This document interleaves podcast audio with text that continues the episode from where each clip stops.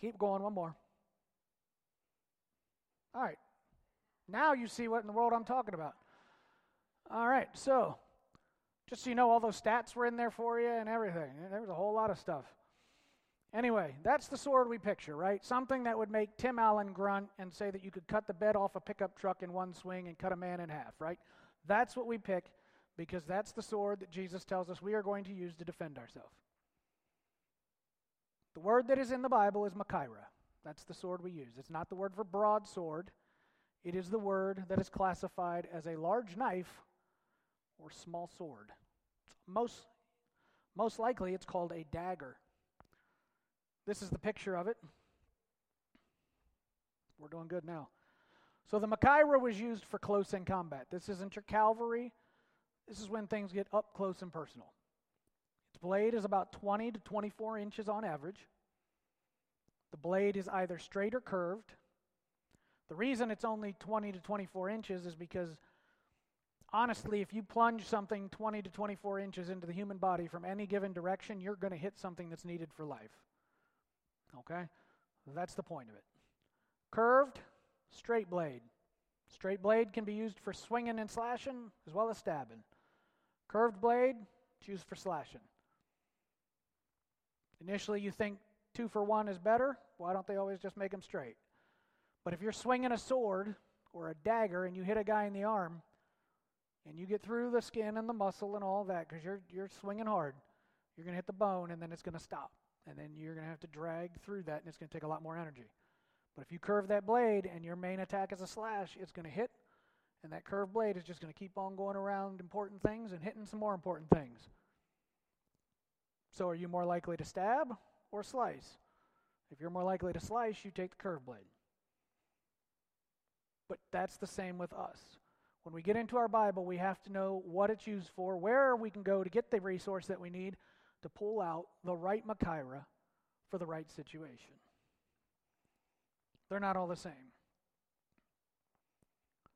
So, next slide is how did Jesus use the sword?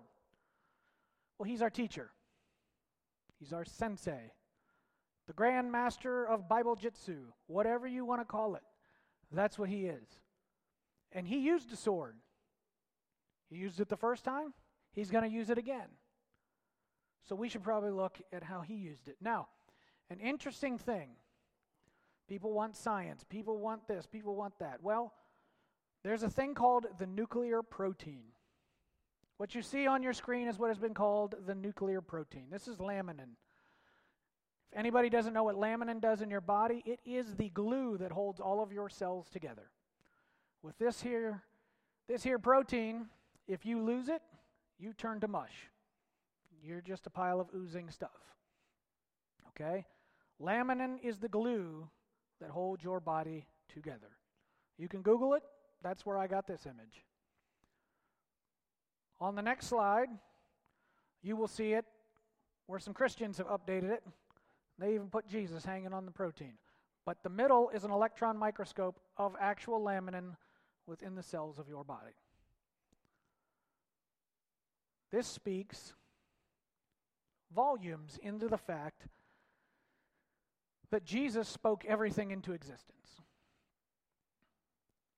Why is it then irrational for us to think that he can speak it out of existence? We have no problem with Genesis 1, but we really get upset when he starts tearing stuff down with his voice.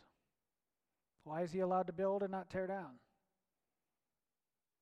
If he is the glue that is holding you together, Zechariah tells us that at the return of the Messiah, he doesn't know who that is yet, with the breath of his mouth, he will consume those who have rejected him. He says, I will fight against them with the sword of my mouth. It is sharper than any two edged sword. We're seeing this right here. So I ask you, Proverbs 18:21 says, "Death and life are in the power of the tongue, and those who love it will eat its fruit." Both life and death. You will eat its fruit. So think about this. Zechariah says that on the day of his return, the plague, because he can't see the Messiah, it's actually slaughter because we know now that he is the one actually doing it. Remember, What does it say? The skin will melt from their bodies, their eyes and tongue shall dissolve within their mouth and the sockets of their eyes. That's the enemy's only. And yet, we just looked at scientific proof that if Jesus unbound the cross within your cells, you would turn into a pile of goo. He's in the science. He's, he's there for us to see. He's in your DNA, He's in every one of the cells of your body. We're just sometimes so proud that we don't want to accept it. And pride is the very thing that toppled the head angel. Remember, that's a title, but Lucifer when he was over the other ones.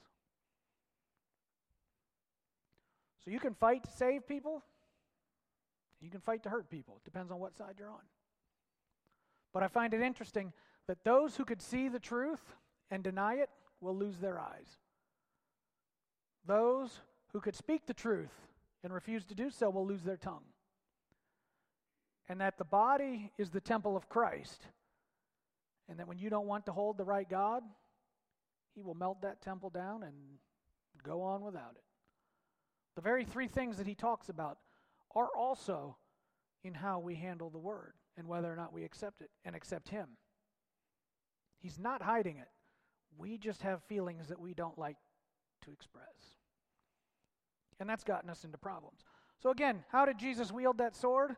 Well, the first temptation we see in Matthew, Satan comes before him and he says, Now the tempter came to him and said, If you are the Son of God, command these stones to become bread. Remember, 40 days of fasting, he's hungry, and Satan goes, Well, he's just a man. I know how this works. Tempt him with hunger. Nope, it is written, Man shall not live by bread alone, but by the word, every word, that proceeds from the mouth of God. He got that from Deuteronomy 8 3. That's the first slice. It's the first Machaira swung. And it's actually defensive. Then he goes on, Matthew 4. Remember, he's on the mountain. If you are the Son of God, throw yourself, or the temple. If you are the Son of God, throw yourself down, for it is written, He shall give angels charge over you. And in their hands they shall bear you up, lest you dash your foot against a stone. It is written again, You shall not tempt the Lord thy God. Deuteronomy 6 16. Second Machaira. Second defensive. Okay, I've tried flesh, I've tried the spirit. Let's just give him everything he wants, and I'll go for what I want. We go to the mountain. All these things I will give to you if you fall down and worship me. Remember, he's looking at the nations. Remember, Tower of Babel, nations are separated. If you remember and go back and look, Deuteronomy 32, 8, and 9, the nations were given to different ranking heavenly beings. He owns them all except for the nation of Israel. That's what he's offering him right here. And he says, This is the win win. This is everything I got. He swings it at Jesus, and Jesus goes, Away with you. Away with you, Satan, for it is written, You shall worship the Lord your God, and him only shall you, shall you serve. Deuteronomy 6:13. He used no more than two chapters of the Bible in all of his defenses. In fact, he used 6 and 8. And he only used 3 verses. This one actually comes with a command. He took 3 shots. Now, I wholly admit, he wasn't swinging for the fences. I foresee it as like, eh, a little gnat, like, get this thing away from me. Go. And it says he was frustrated, and it came until he he went and so waited for a more opportune time to, to tempt Jesus again. However, Revelation 19, if you will, and a half, because it's halfway through that chapter, when he comes back again, he will be swinging for the fences. So we're back here. And the sword of the Spirit, which the word, which is the word of God. So we've looked at the word sword. If you've learned nothing from any of my studies, we don't stop with one word. So let's just dig into the word word. Because why not, right? There's, in fact, three different words for the word word, and they all have different meanings. First one is gaphe. That means book. Any amount of pages you sandwich between two other ends, gaphe. It's, in fact, where we get the word that we get for quill or graphite for pencil lead. That's where this comes from because we write books down in pencil. However, if you use a gaffe to fight against Satan, you are literally taking a book to a knife fight or an arrow fight because he's shooting flaming arrows, and you are literally throwing the book at him, but it's not going to do crap. And then we wonder, why am I not doing so good? Well, because you're using the wrong darn book. How about logos? The word logos is, in fact, the Bible. No other book qualifies as logos. Now we have something that looks like a sword. We can slash back and forth. However, you're not going to kill the enemy with the wooden sword you used to play with as an eight year old boy. And so it's not as efficient as we can get. It's kind of like if a coworker is spreading rumors about you and you throw out Psalm 38 7. And I picked that one because of a joke. If you YouTube Tim Hawkins and that, his favorite Bible verse, it is very funny. But if a coworker is spreading rumors about you stealing company property and you throw out Psalm 38 7, which in fact is, For my loins are full of inflammation and there is no soundness in my flesh, you're not getting very far. This does not lack the peace that surpasses all understanding. It is quite the opposite. So you can't just grab any verse of the Bible and start swinging madly. What you're looking for is what is called rhema. Rhema is a word of God to you through His word. This is where the Holy Spirit starts, starts talking to you. When you're reading the word and you can read the same thing in two different points of the year, and all of a sudden it says two different things, but it never contradicts itself because it's speaking directly to you as your life is in that point in time. That is what we're always looking for, but a lot of times we get logos because we want to get through our Bible reading that day. Yep. I'm a good Christian, God. I did my Bible reading for the day. I didn't hear anything from you, but I read the words. But if you get a rhema, now it's sharp. Now we can swing. So, you have to know the word before you get into the Bible. Because you're not going to train with a gun or a knife and take out a well trained enemy who's been doing it for thousands of years by just opening the book and trying to use it. So, this is kind of like the guy who has never fired a gun. And he decides to watch the entire John Wick trilogy and then go, you know what? I'm going to take on all of Al Qaeda. Because I've seen how to shoot all these different guns. I just set it in this corner, I'll run over here, and I'll start shooting, and I'll do all this stuff. You might be able to do that with your Nerf guns and your eight year olds, but the minute somebody starts shooting back, all that crap vanishes. And that's what happens in life. We go to church, we sit in a sermon, we don't have a clue where it came from. Then we walk out, I have got my armor, and then we're running for the hills because we have no idea why we're taking hits and we can't fire back. It's no different than the guy who never practices martial arts and decides to watch the UFC and thinks he can throw arm bars on everybody and decides to go out and save the world to the vigilante. Doesn't work. But if you spend 10 years training in firearms and then you watch John Wick and he does this cool little thing where he flicks the gun when he kicks that mag out of the handgun and you go, wait a minute. The handgun, when the mag falls, that's gravity fed. And if I flick it just a little bit, that'll send centrifugal force that helps pull it and clear it from the from the firearm. And then as I swing it back, that's actually getting me in line biomechanically to load in that lock and load. And now I'm back on target and I continue to fire as my hand comes down. Now you might actually be able to do something that you saw in a movie because you've trained it. Or if you've trained on the martial arts for 10 years and you see somebody throw in a slick arm bar and then you go to the mats and you try it, you can probably figure it out. But you're not doing it day one. And that's what we seem to believe in today's world. If I can pick up a book on the Bible, or if I can watch a sermon, well, lo and behold, I'm good. I don't need to actually read the book. They just told me what it says. It's no different than just watching the crap on TV and thinking you can do it. I'm just saying. So, every time you're reading, every time you're studying, you are sharpening that edge. You're practicing that swing. And at some point, David, all these heroes, you know, Hebrews 11, the wall, the hall of faith, all that stuff. They have all become generals who know the weapons to use, know how to bring them to bear, know what they are used for, and they can use all of those weapons in their arsenal with shocking accuracy to save lives. That's what we're aiming for. But we were never actually promised this would be easy. Never. In fact, here's the sales pitch. John 16 33, these things I have spoken to you, that in me you may have peace. In the world you will have tribulation, but be of good cheer. I've overcome the world. If you really think about it, that's not really cheery for while we're here. Hey, by the way, you're, you're going to have a whole lot of problems, but in the end, it'll be good. Just might suck while you're here. But follow me. I got a plan.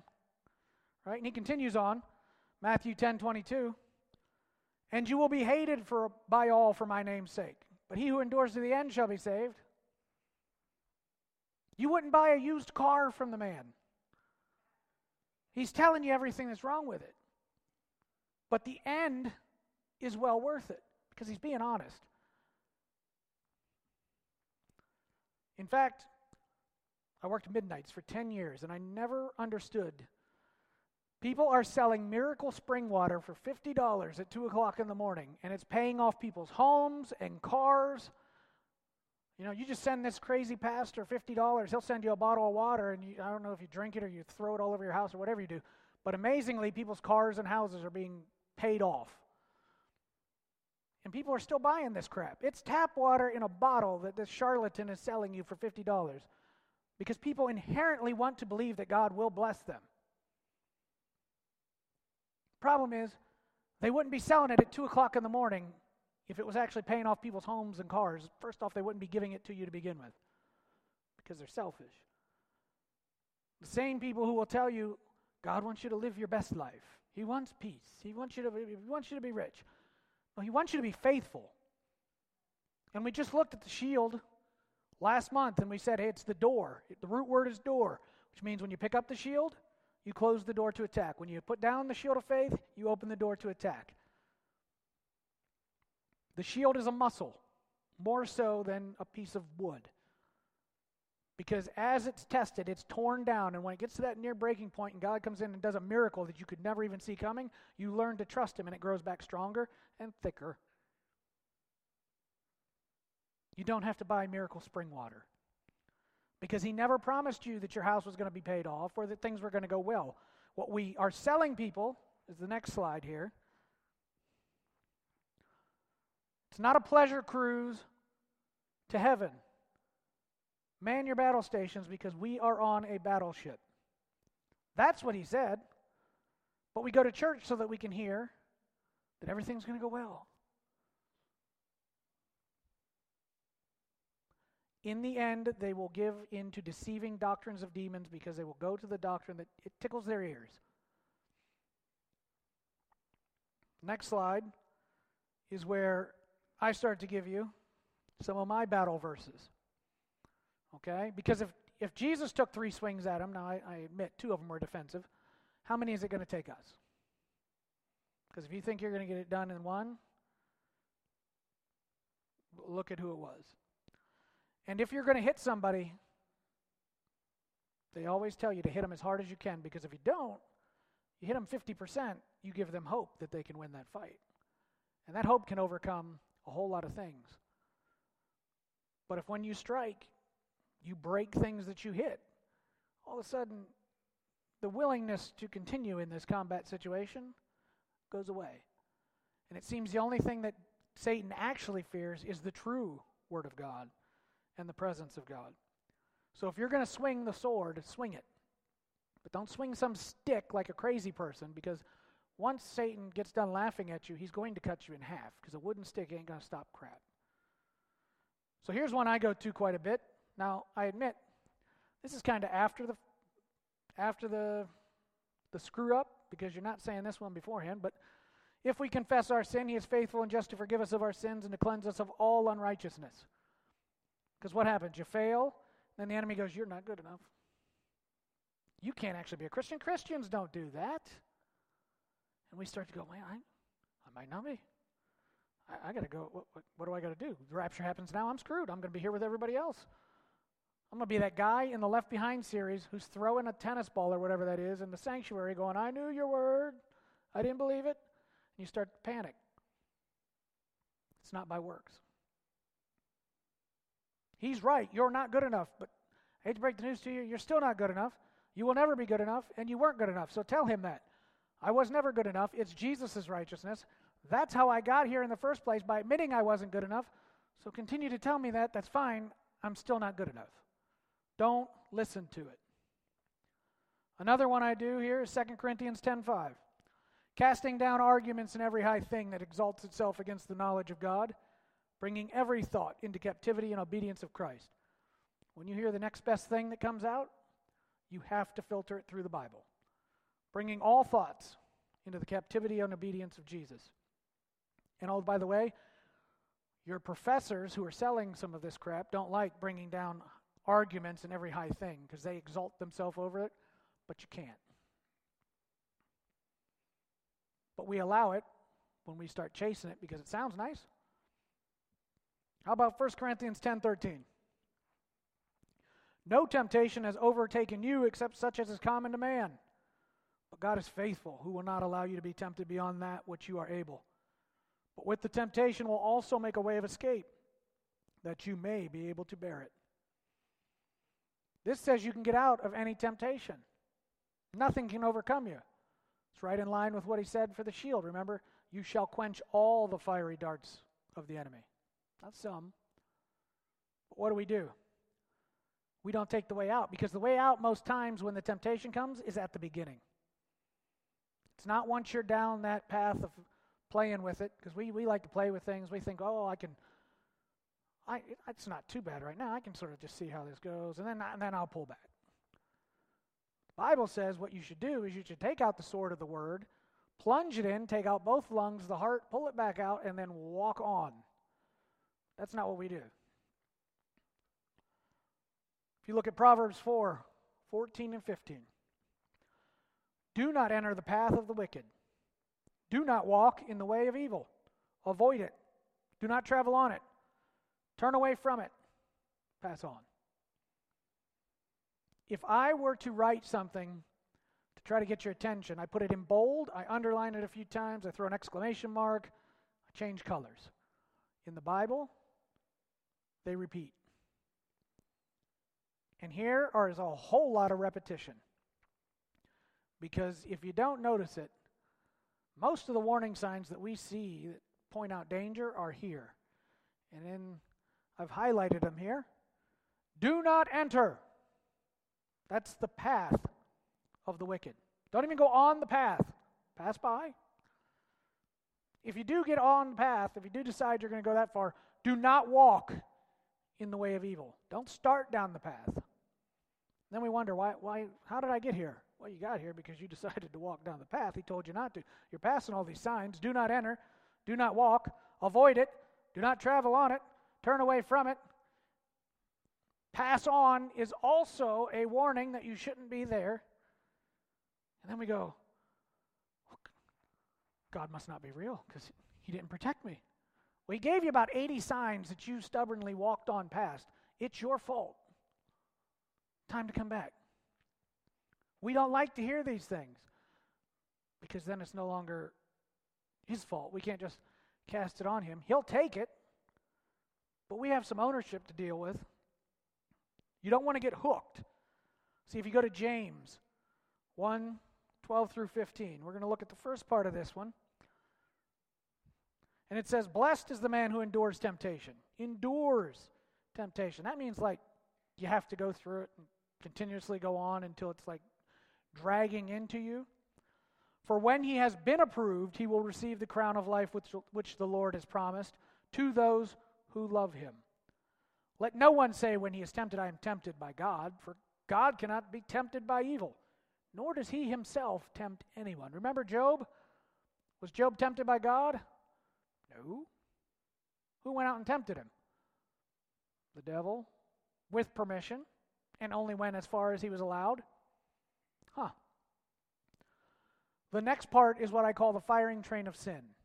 There's a thing called a firing train. If you're building a bomb, you have to have each one of these parts in order for the bomb to go off. You remove any part, the bomb just sits there. This next one is the firing train of sin. But each one is tempted when he is drawn away by his own desires and enticed. That word enticed is the only place in the Bible it's used. It's actually a hunting and fishing term, meaning to lure one from a place of safety, to be snared or hooked. It's in fact the point where you are like a car to a tow truck. You no longer get to decide where you are going. You got to decide whether you got hooked up, but you're no longer in charge of where you're going. And once that happens, then when desire has conceived, it gives birth to sin. And sin, when it's full grown, brings forth death. Stop before you get to death. That's very helpful. Hebrews 4 12 and 13.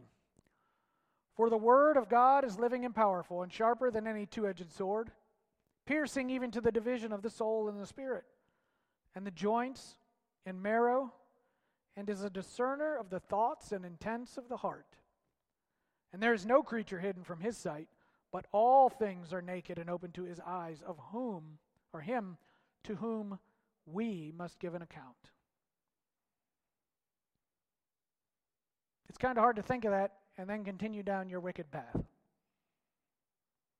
Because he knows you're not the kid with the cookie who gets caught by the parent and goes, I was just picking it up, it fell. And, oh, okay, Johnny, Johnny just picked it up, it was falling. No, Jesus goes, No, you weren't.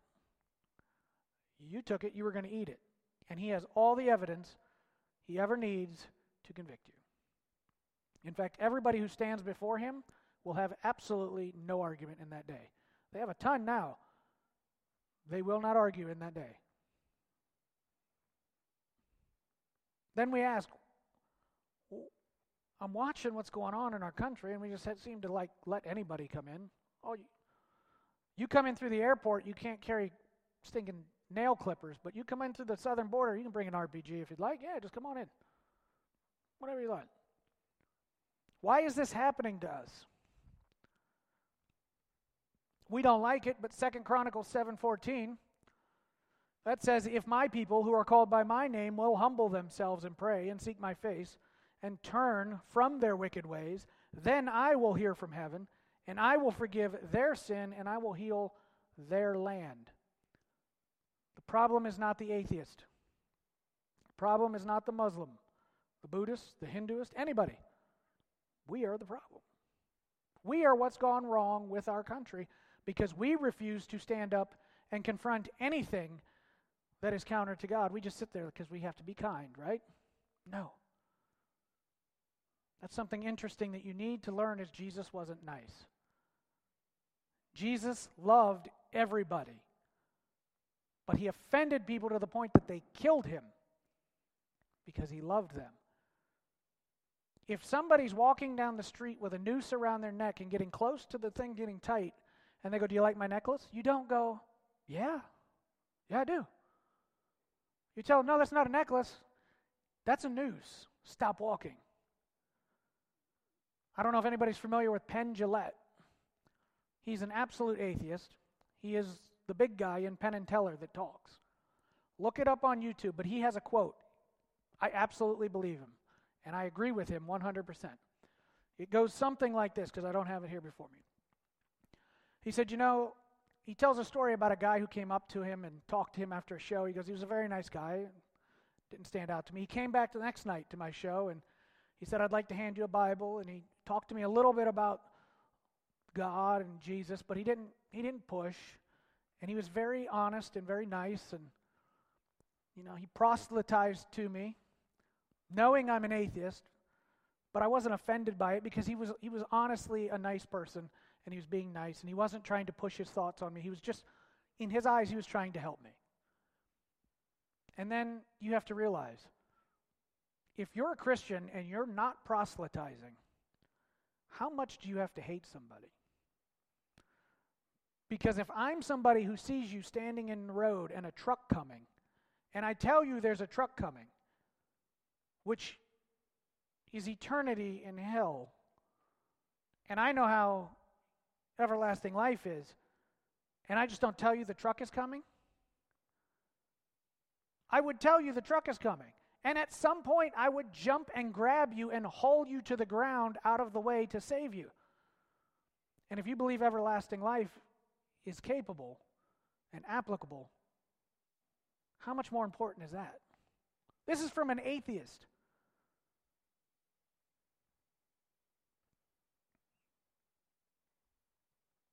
Sometime read Leviticus 26. It's the chapter on blessings and judgment and retribution. And one thing you'll see in there is when his people, who are called by his name, so if you think it's not talking about us, he literally just said it twice.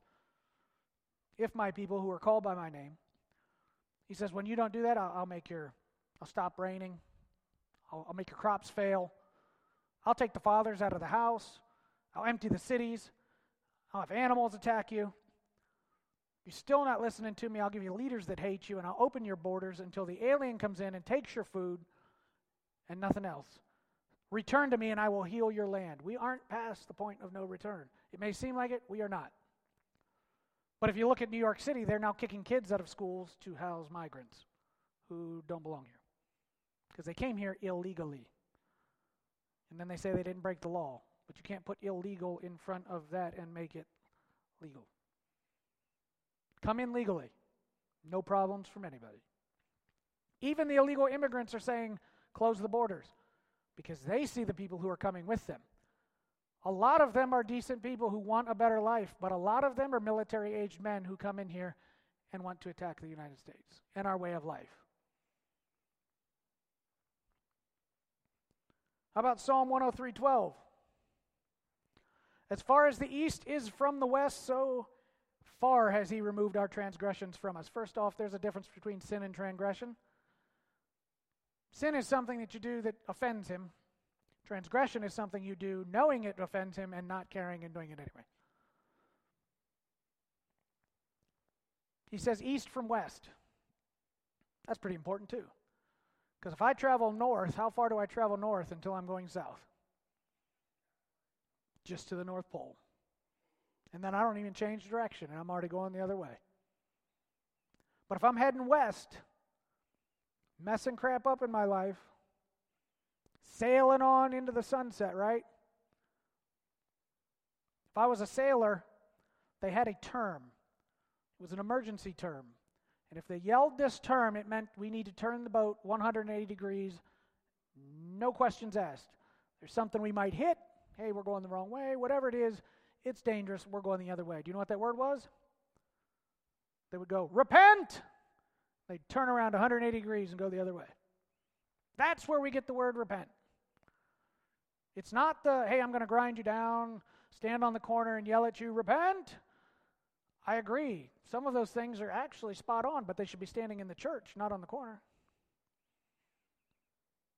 It's an archery term that we use for sinner. When they would fire an arrow, the guy down there at the target end, when it didn't hit the bullseye, would yell, Sinner! Because you missed the bullseye. And the guy didn't go, Well, I'll show you, sinner. No, it's just, we're using terms from the times. So as you're going west, if you repent, spin that thing around and head east, how far do you go east before you go west? Never happens. And so your sin will never find you. Because remember, your sin is the judgment into whether or not you get into eternity. That's what Jesus took. Remember, all things are allowed, are permissible, but not all things are beneficial. I'm allowed to smack myself in the hand with a mousetrap. It's not really beneficial. That's what he's saying about sin. So now, once you once I take it, I took it past, present, and future. And if I took all that, there's nothing that can separate you. So once saved, always saved. You know, putting a gun to your head, it really isn't going to, like, doesn't make you an open minded person. It just makes you possibly a vegetable. Because it's appointed to you a day to die. Don't take that into your hand and be God. That's the problem with suicide. You play God. and your free will trumps his plan. That's the problem with what happened in the garden. That's the problem with what we do with sin in our life. So the question is where is your armor? If right now Satan walked up, brought the battle to your doorstep, is your armor back at home? Because if it is, it's doing you no good. It's not something you can leave at home. You have to be ready for the fight because you don't know when that fight's coming. And I guarantee you, he's not going to pick the best time for you. Jesus has won the war, but we are to fight the good fight. He tells us in Revelation to hold firm. Hold firm. Hold fast what you have until I come. That word hold fast actually means to grip with a death grip that you could not let go, even if you wanted to. You are incapable of letting go. Hold fast to what you have. What do you have? Well, you have a sword. And if you put that down because you think you found something better, in that moment you are defenseless. If you put your shield of faith down because you think you found something better, in that moment you're defenseless. You have Him. Everything else is a situation. And that's when we lose faith, when we focus on our situation and not our Savior. Because if you believe God is who He says He is, then every blade of grass you passed on your way in, He is running every molecule in there. He's moving every molecule and every drop of water, everything of air, everything and anything that you can think of. He is controlling, and it is taking far less mental power for God than it is for you that you've been breathing for the last hour and not been thinking about. Because that is God. You're not going to overwhelm Him. First off, he already knows what you're doing, what you're going to think, and how it's going to turn out. And the crazy thing that blows my mind is that had you done something different, he knows where that would have went to. Don't play paper rock scissors with God. You're going to lose. He says just trust me. Have faith. He's not looking for you to do the right thing because when you do the right thing, you're earning works, right? You think you're something that you're not. You're walking into that nicely painted white room with an oily rag and going, Look, Father, I'm here to wash the walls. And if you're doing it in faith, he goes, Awesome. I'll paint it again later. And we walk away just like I did the greatest thing in the world. I'll clean that up. See, I did good because they had faith. But if you come in with white paint and you just make a mess, you're not helping. We think we are doing more than we are doing. All he wants is faith because it's then that you can hear his still small voice. Then you can walk because you're in his word, because that's how he's going to talk to you, because that's how David prayed to him, because he knew it and he trusted it. Faith and love will cover a multitude of sins because it's your faith that got you Jesus in the first place. Questions?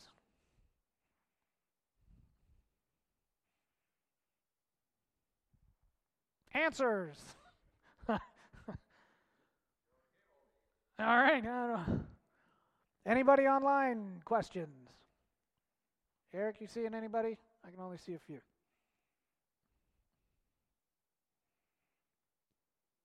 Hearing none. March 5th. Next slide.